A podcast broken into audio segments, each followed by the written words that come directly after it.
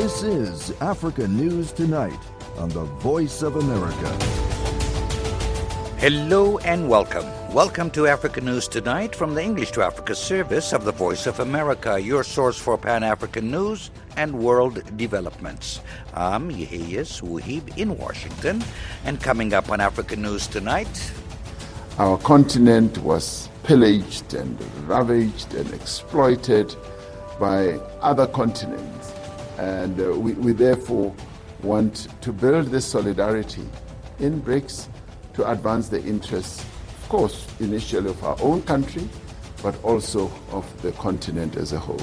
That's South Africa's President Cyril Ramaphosa talking about his plans for the BRICS economic grouping. Details coming up. Also, China's new foreign minister arrives on the continent. There are concerns about pre election violence in Zimbabwe. And Uganda nears the end of its Ebola outbreak. We'll have these stories and more on Africa News tonight.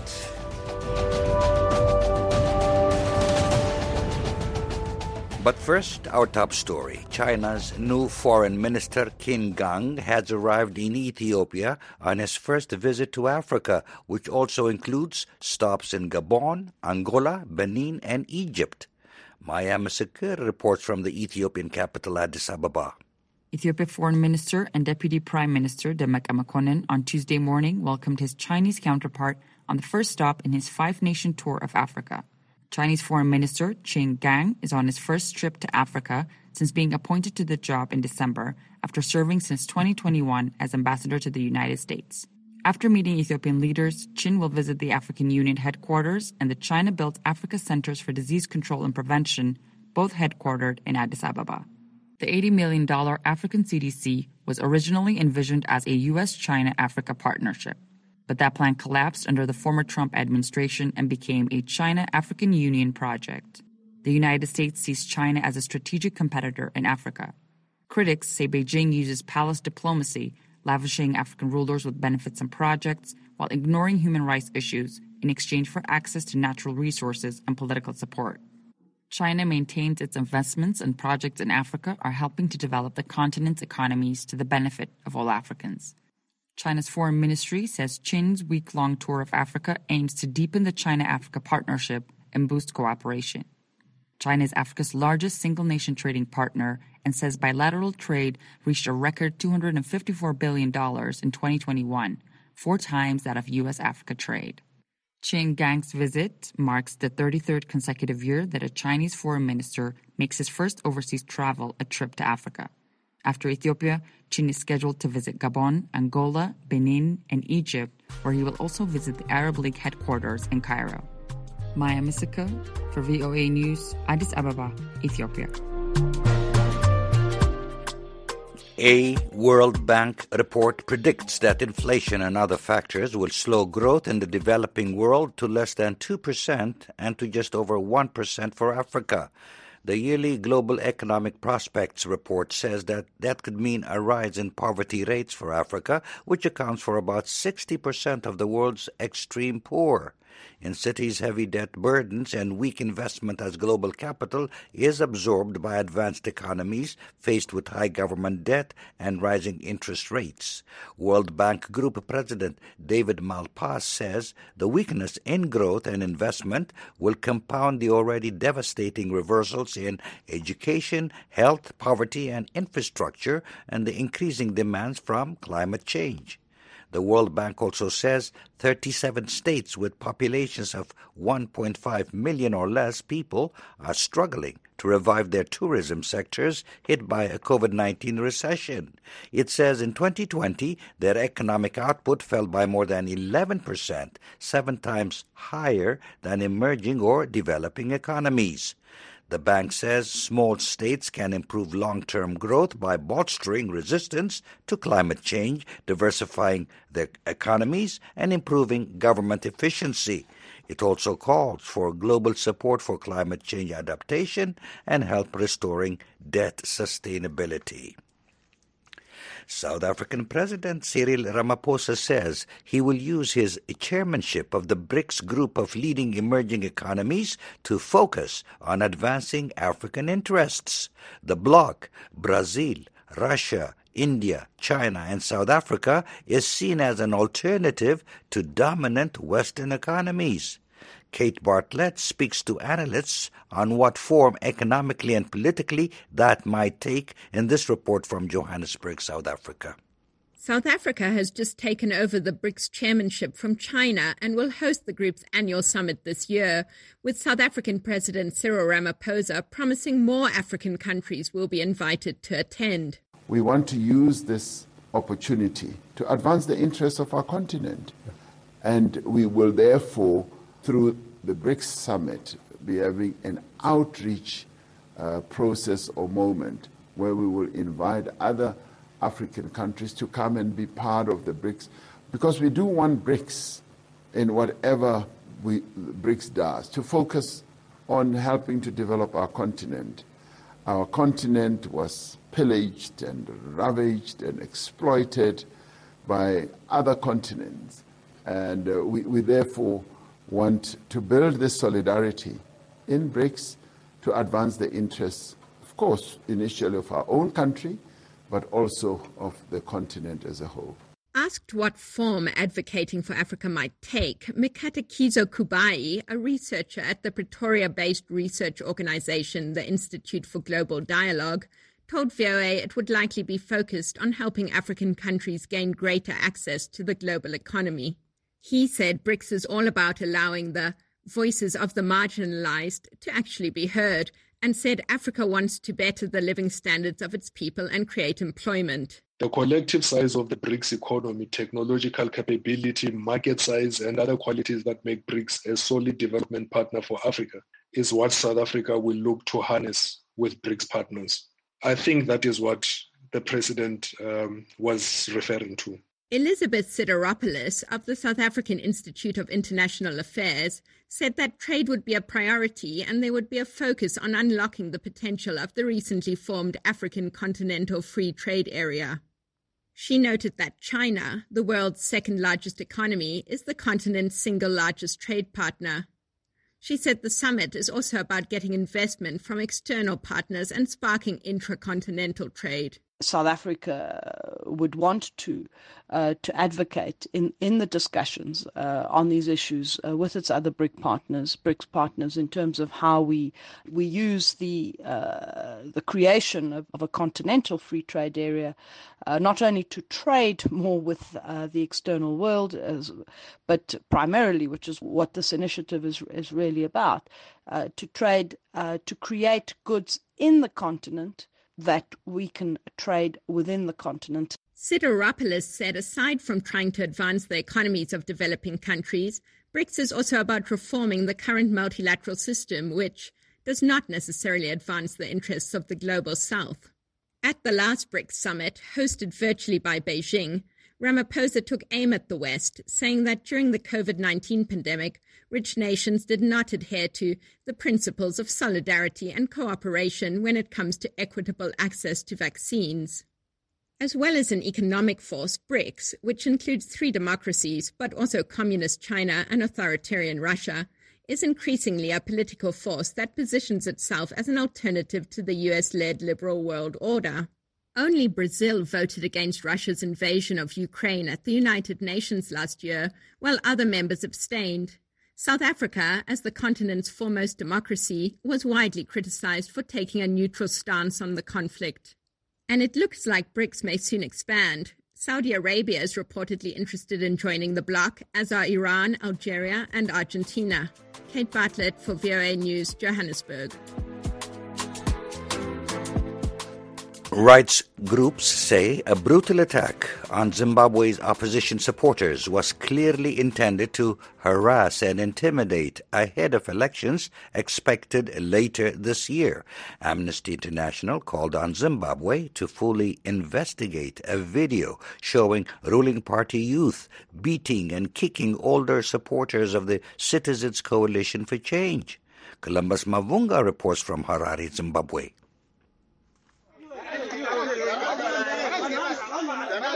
That's a video of some elderly members of Zimbabwe's main opposition party the Citizens Coalition for Change, being assaulted over the weekend in Murewa, about 100 kilometers east of Harare.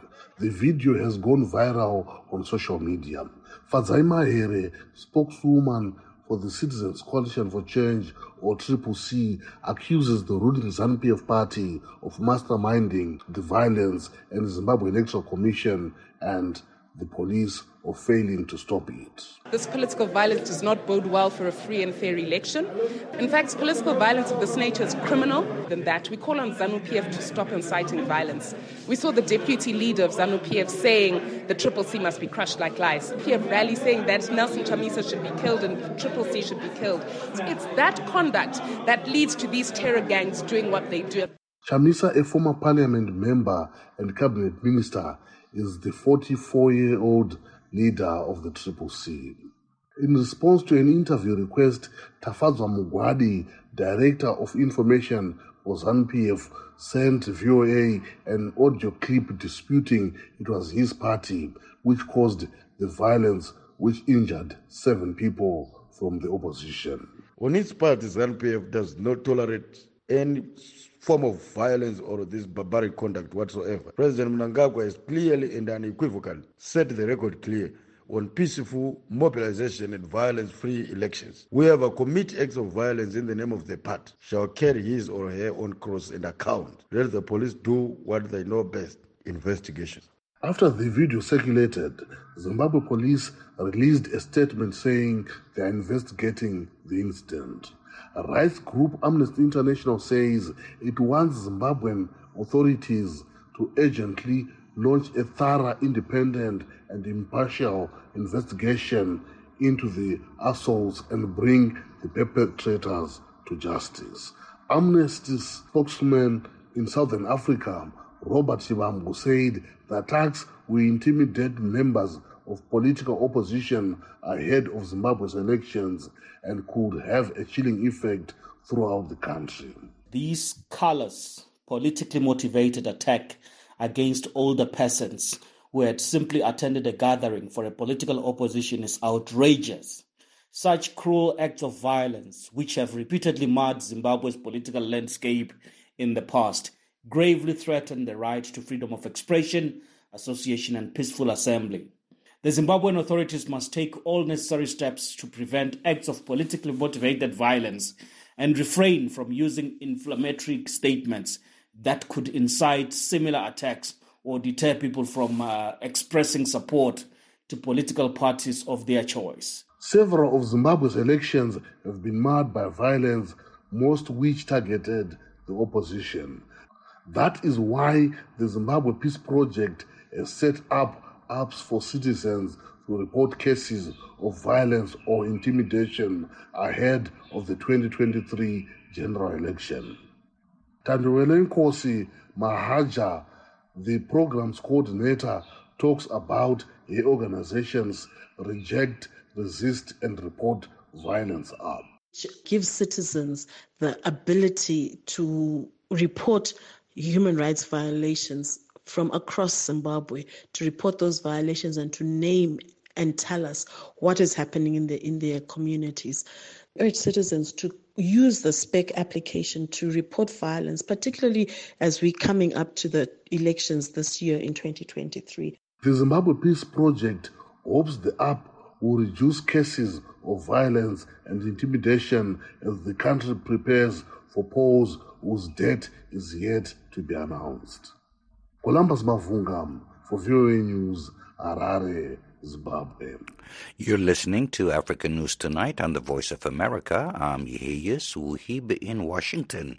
Please note we have moved our programs from voanews.com to voaafrica.com. There you'll find all your favorite VOA radio and TV programs and a whole lot more. Find us on voaafrica.com. The World Health Organization is expected to declare Uganda free of Ebola with no new cases for 42 consecutive days, twice the incubation period for the deadly virus. Daryl Crowden, country director for Medical Teams International, spoke with VOA's Douglas Mpuga for more about the expected WHO declaration. Uh, feeling feeling very relieved, I guess. I mean, today is day 40, so hopefully tomorrow, obviously, yeah, officially uh, the outbreak declared over. That's that's great news.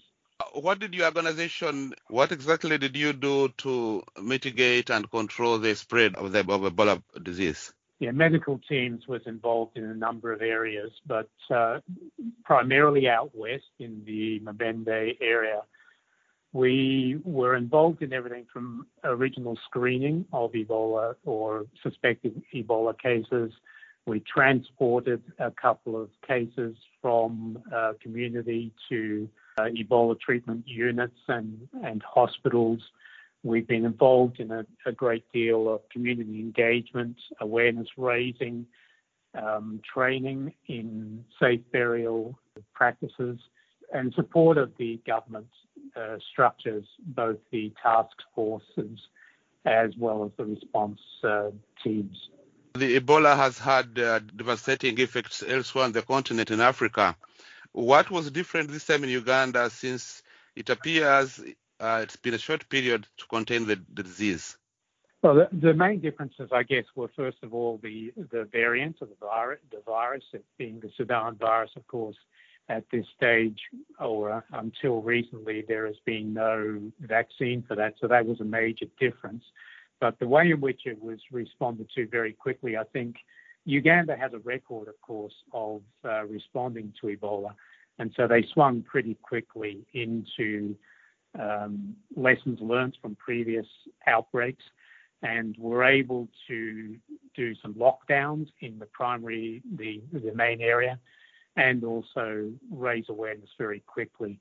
So they they moved into gear very very quickly. They restricted movements and responded very quickly in isolated cases. So that that worked very well to to make sure that, as you say, um, the the outbreak was dealt with quickly. Uh, Uganda is a landlocked country, and there had been fears that the disease would spread to the neighboring countries. Uh, what lessons have you learned from this uh, uh, exercise? Early um, identification, of course, it has been a, a, major thing. It's not a new lesson, but it's a reminder. Screening of uh, contacts, uh, follow up of cases. One of the biggest learnings, I, I, guess, is is to continue to raise awareness of the uh, impact of Ebola, the, the seriousness of it, because one of the challenges has been around people who have either been contacts or have been, in fact, um, uh, confirmed cases who have run away from uh, Ebola isolation centres back into the community, and as a result have uh, spread the virus and or potentially spread it further. The other one is is continued awareness raising around burial practices some of the customary practices result in potential spreading of the disease. And so reminding people about the importance of taking care of the, the dead with dignity and with safety for all involved. You had an issue of having no vaccine for this particular variant of, of the Sudan virus. How far have they gone in developing a vaccine, if at all, um, there was there was a shipment of 1,200 doses of one of the vaccines, the Sabin vaccine, in early December. These uh, these 1,200 doses were pro- provided to the Makerere University, co-sponsored with the Ministry of Health, and I believe rolled out throughout the community, the primarily the most affected communities in the West.